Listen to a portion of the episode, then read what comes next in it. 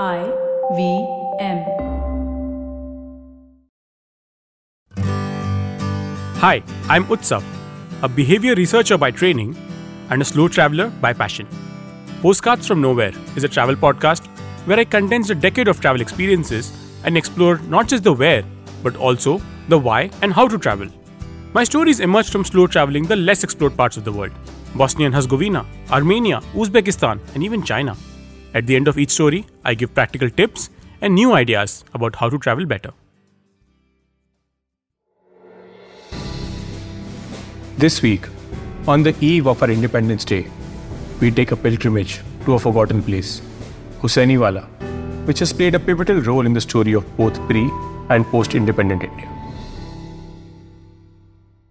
I think Kargil was a more natural interest because these were all guys like my my dad. My dad did the more, I suppose people would call it unglamorous work during the Kargil war, but he was also deployed, not not in Ladakh, but in another area in the western sector, because you couldn't be certain that Pakistan would not sort of invade from any other part of the border. And my mom was expecting me. In fact she was i think in her fourth or fifth month of pregnancy and my sister was three three and a half and my dad was out. So she was looking after us and so there was a bit of a family connection as well to Kargil in that sense.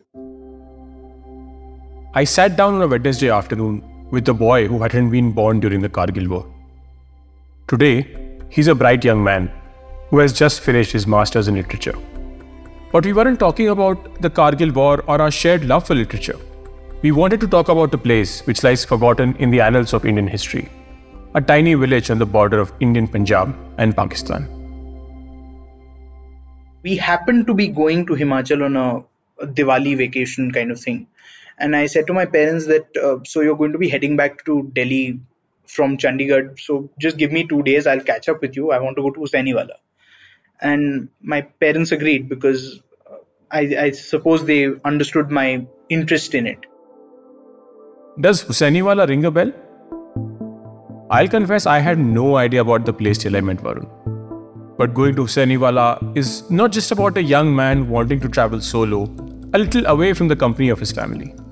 If you're an Indian who even remotely paid attention to history at school, I don't need to tell you who Bhagat Singh, Sukhdev, and Rajguru are. And while we know them for throwing bombs in the Central Legislative Assembly in April 1929 and their subsequent voluntary arrest, we don't know what happened to them post their sentencing.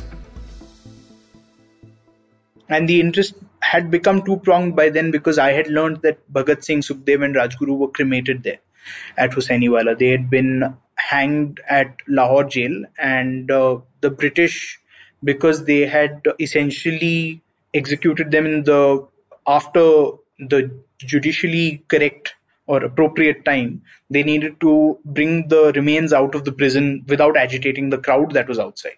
And so they'd broken the back wall of the prison and brought the remains and driven them to Firozpur, which is not not very far away. And they tried to sort of cremate the bodies by the banks of the Satluj without anybody finding out. But I think villagers sort of had ascertained that something was afoot and they they came and they found out what was happening.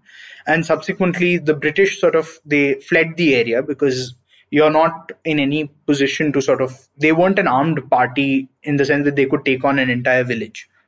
So they sort of ran away and the villagers then sort of undertook the decision they decided they'd do the last rites themselves. So those two things sort of came together for me and i said okay let's see if we can make this trip happen but Hussainiwala is not just the place where these three revolutionaries were cremated. Even after independence, it continued to remain critical to the story of independent India. It's one of the few battlefields in India which are accessible to citizens. It's an open memorial, actually. There's a big uh, statue of uh, Bhagat Singh, Sukhdev, and Rajguru over there. And the army has, of course, installed its own memorial because uh, three military actions have taken place at Hussainiwala uh, since independence. So they've installed that memorial as well. And uh, unlike most battlefields in the country, actually, it is publicly accessible. So there are battlefields that are not otherwise accessible, like the ones in Ladakh. You can see them from the highway, but you can't really trudge up those mountains because that is an active operational area for the army. Similarly, in the Northeast, where my grandfather spent a lot of his service, a lot of those areas are also not easily accessible. I don't know whether I'd ever be able to go and see the area where he did uh, transport drops during the 1962 war with China. But this was right there, and that sort of made me feel that okay, if this can, if we can accomplish this visit, that that'd be great. But the place where the freedom fighters were cremated was not always in Indian hands. Funnily enough, this is actually there in the Rajkumar Santoshi film on Bhagat Singh, uh, which has Ajay Devgan playing Bhagat Singh. And there's enough sort of historical record going around as well. And which is why the memorial was installed over there. Initially, that area wasn't with India after the Ratcliffe line was drawn. But then we initiated a swap with the Pakistanis. We gave them some part of a of the border areas near a place called Fazilka in Punjab, and in exchange we asked for this because our government, I think, uh, felt that Bhagat Singh is a freedom fighter of India's. He has nothing to do with Pakistan. Even though he was alive at the time, the demand for Pakistan had become a vocal one. I don't know what was his level of engagement with it, whether he was interested in, you know, trying to bring those people over to the to a different way of thinking. But that's how we managed to get this parcel of land over to India, and we'd installed a memorial there. And I think in the skirmishes that have happened uh, over there and the battles that have been fought over there, a lot of times the target has been the memorial itself. There's been a time when they've sort of uh, removed the memorial and taken it away, and we've had to either install a new one or go through diplomatic channels to get the memorial back. So, and with Bhagat Singh, there was another thing that about I think 16, 17 years ago, my, my dad had a boss, General Sheonan Singh, who was Bhagat Singh's nephew. He was Bhagat Singh's younger or youngest brother's son. So, and we'd met this gentleman, right? Because he's he's your dad's boss. You're seeing him at an occasional social do or whatever. And he was of tremendous fascination to us for that reason. And he is in his own right a very accomplished army officer as well. And that sort of also made me think of my interest in Bhagat Singh having existed since I was about three years old, meeting this gentleman maybe when I was six or seven, and then now a growing interest in what Bhagat Singh was, because naturally we've sanitized him for our own consumption in contemporary times. But yeah, I mean the the idea of him being cremated there was was quite. It also spoke very poorly of the British because you've been so brazen enough to conduct essentially a kangaroo court, you might as well have the gumption to go through with what you decided to do. But they'd only ever held on to India by force and by crookery. So this was in line with their manner of doing things. Varun's visit to the memorial had one rather sobering reality. The coldness of that winter morning was only betrayed by his lonely presence. He was the only one at the memorial a lament to our indifference towards our national memorials. That too for Hussainiwala, a place which is known as the land of the martyrs. I was not surprised, if I'm honest, Utsav, because it's not my experience of visiting uh, places of historical significance in general. Leave aside the fact that it has anything to do with the army, because if you put the army into it, people are even more disinterested in our country with just the historical significance of it as a place where freedom fighters were cremated, I have had a poor experience with fellow citizens to that end because I've gone to a place like Cellular Jail in Port Blair, and over there they've got a mock up, a recreation of the gallows that were there in the jail. And uh, because that hut is open, people can go in. And we'd gone, I think, in 2010. So I must have been 10 years old and there was a senior citizens group that had come from Pune. And when I say senior citizens, they were people who probably knew of cellular jail at the time that it was still a prison operated by the British. And such elderly people were going into that uh, mock up gallows and putting their heads through the noose and wondering how it must have hurt. So I realized very early in life that we have very little respect for places of tangible historical significance and so it's not surprising to me if I go to a Hussainiwala and find it empty. It was just one of those things, you're used to it. So the Hussainiwala Memorial itself is actually at the old Hussainiwala railway station. So the Frontier Mail, which is today called the, I think called the Golden Temple uh, Mail or the Golden Temple Express, it today runs from uh, Bombay to Amritsar. Uh, back in the day, it used to run from station in Bombay that was called Ballard Pier to Peshawar. So Hussainiwala is where it would cross into Western Punjab essentially, and so the station is is still there. And if you sort of peek inside there's the tracks are still there. And you know but there's a lot of damage to the structure itself naturally because you've had armored battles you've had uh, artillery firing that has happened over there. You can see bullet scars on the building. So the memorial itself is once you've crossed the barrage over the satluj is that it appears on the right hand side it's a small opening. The first thing that you actually see is the army's memorial to the battles of uh, I think 1956 and then uh, 1965. 1956 was a smaller skirmish fought by a unit of the Jammu and Kashmir Rifles. 65 was, of course, during the war.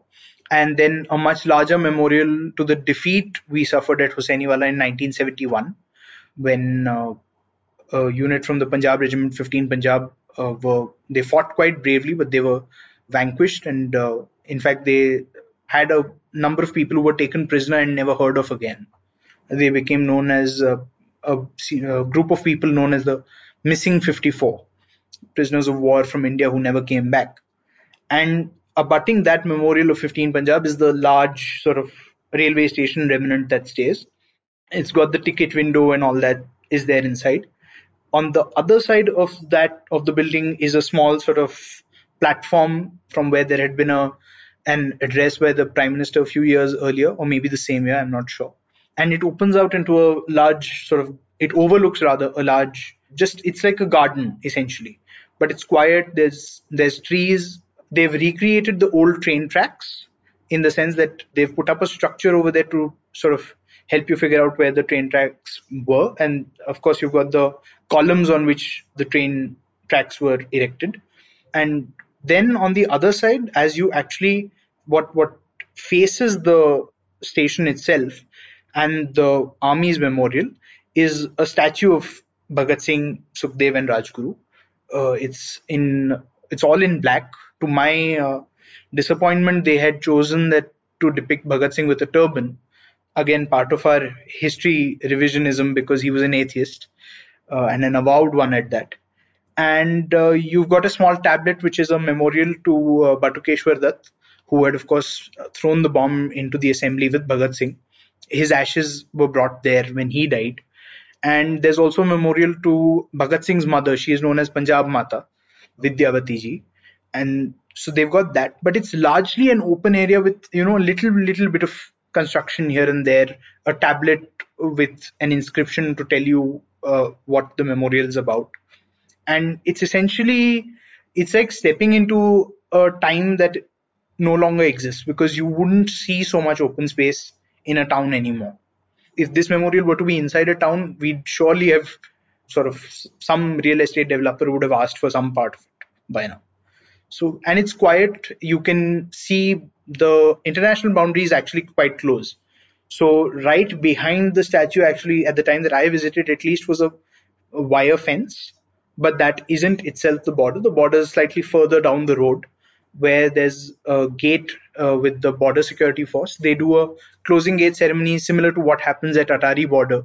Only I'm told the ceremony at Hussainiwala is far more dignified and more mature, and not as theatrical. I'll be honest when I say that I'm glad that the ceremony isn't theatrical. Bucking popular perception, I did not enjoy the Wagah border ceremony, for it came across as a jingoistic display of national pride, with far lesser regard to those who made the supreme sacrifice for the nation. I would much rather listen to thoughtful people like Varun, for whom the visit was also personal. For his father's unit, two Maratha light infantry, valiantly defended Hussainiwala in the war with Pakistan in 1965. It was led by Colonel Terry Nolan, who sacrificed his life in this act. So the thoughts were sort of split into two halves. uh, much as I call myself a Fauji kid, I'm primarily a two Maratha kid, which is my father's unit. And I was there to see where they had fought. Because my father sort of got posted out of the unit and never really went back when I was very young. I was maybe about four and a half years old. My memories of the unit are few and far in between. So this sort of made me form some kind of a bond, I would say with it. However, one may view it as being very theoretical or not not really a bond in the manner that one would think a bond should be formed. But it also made me think of the unglamorous battles as they are, right? Because this is a battle that was they were a unit that came in from Mathura. They weren't stationed in Firozpur beforehand. They came in literally days before. They secured the area. If they had and they faced an enemy that far out outnumbered them and an enemy that had tanks they had some artillery support and they were an infantry battalion and that was it they had no they may have had a few maybe anti-tank guns in support but otherwise they were all on the ground and if they had not stood firm on that ground they would have essentially the road to punjab and the hinterland of india would have been open for Pakistani armored columns to come in. This is still in the early days of the war, so even though it's a short war, that you couldn't let the enemy have that kind of a bargaining chip.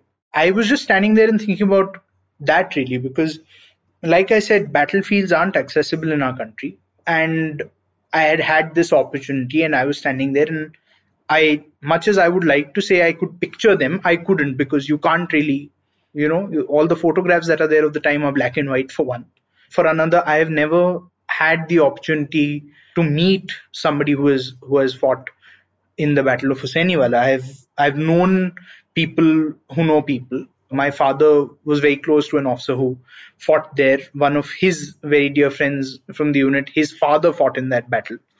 So that way you do know a lot of people, but I've never met anyone. So I all I could do was picture it, and to me it was just you know very sort of understated battle because it's it's long forgotten by well one wouldn't even say the nation. I would argue that people within the organization also probably are not too familiar with it. Because like i said it's not glamorous. You're not it's not border. It's not uh, loc kargil. It's not uri the film. But it reminded me of the things the how often the freedom that we have is because this was a real life live example of it that the freedom we have today is paid for with with blood even after independence much as we might want to be uh, more politically correct about it there are people who would not like us to have that freedom both within our country and outside of it and here i was standing somewhere where people had where two different generations had sort of died in essence to save their country. Whether it was Bhagat Singh or whether it was Colonel Nolan, the CEO of Two Maratha, these were people who had gone there knowing, who had done their job knowing the dangers that came with it. And it was it was overwhelming, of course, but it was also because we don't we've not grown up glamorizing deaths or the supreme sacrifice as it were it was also a very sobering experience in that sense that you do realize just by going there that the cost of freedom is immensely high. That it's you know there are people out there who are putting their life on the line to stand up for what people might like to think of as an abstract concept but which for 70 years at least has been very formal and very real for us. The war was also significant to another group the people of Hussainiwala. Years and years ago, the citizens of Hussainiwala had presented uh, to with beautiful uh, replica of the bridge at Hussainiwala, as uh, which commemorated the unit's defense of the town and of the memorial. That was their way of saying thank you. And it's uh, it's in my father's unit's officers' mess. It's it's got its own sort of place of pride. And whenever we've had the opportunity to visit, since the time we've known of the significance of Hussainiwala, it's been something to see because it tells you that the immediate citizenry remembers. today in that town a 60 a 70 year old gentleman or a woman will definitely remember.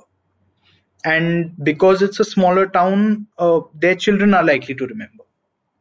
Because things don't change into indifference very quickly over there. That's not a pattern associated with small towns. So i, I would like to believe that given that that uh, memento exists and i have seen it. It's the citizens were grateful and they were i'm sure they were proud because it is their army after all. Because the people i have interacted with by and large are indifferent to the armed forces. I said maybe that i know for a fact it's not the, the case in the small towns because especially not in punjab where literally every household has produced a soldier it might ring true for other parts of the country where not as many people join the armed forces. But it made me uh, sort of consider the fact that yes there are at least people out there in the civilian world who are who do acknowledge uh, the army's work in times of war. Because in times of peace you don't really need to that that means the army is doing a good job. If you're not thinking about them during peacetime that means the army is doing their job but this visit was significant personally not only for Varun.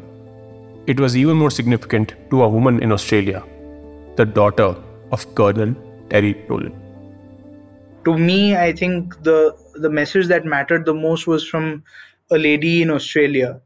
The unit was two Maratha LI was commanded by an officer called Colonel Terry Nolan at Hussainiwala. Colonel Nolan made the supreme sacrifice at during the battle, and that message I received was from his daughter, far away in Australia, and they had migrated there subsequently after Colonel Nolan had passed away, and uh, she sent me a lovely message, and I had not expected the blog go, to go that far.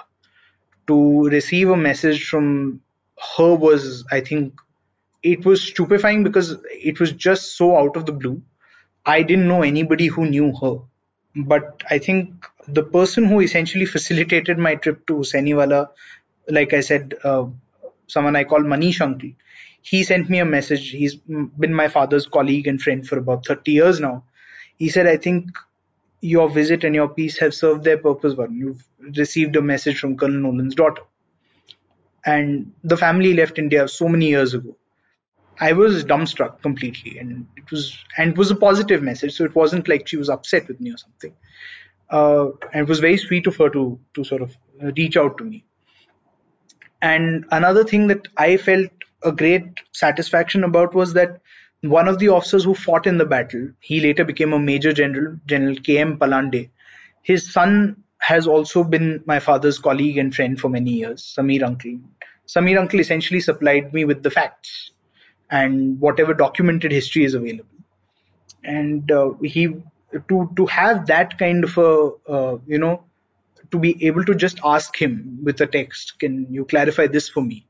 And uh, was again, it was overwhelming because it also spoke the help I got from him in writing the piece in some parts.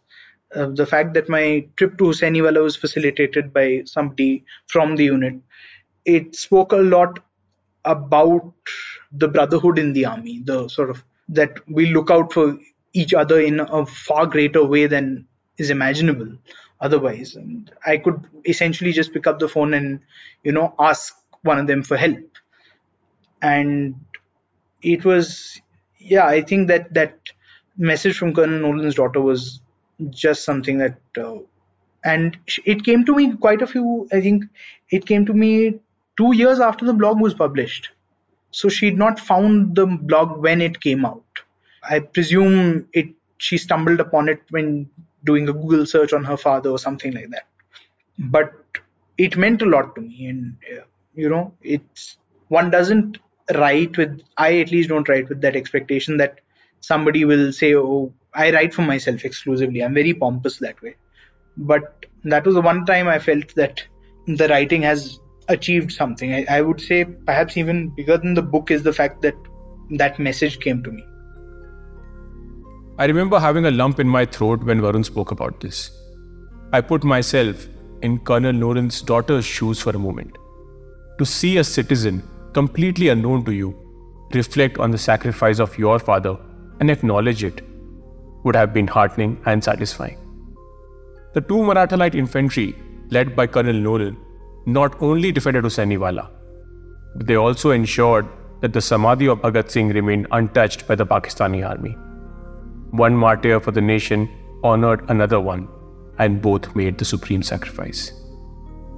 I hope you are listening to this on the eve of our Independence Day, and I hope that it makes us reflect that our freedom is not free.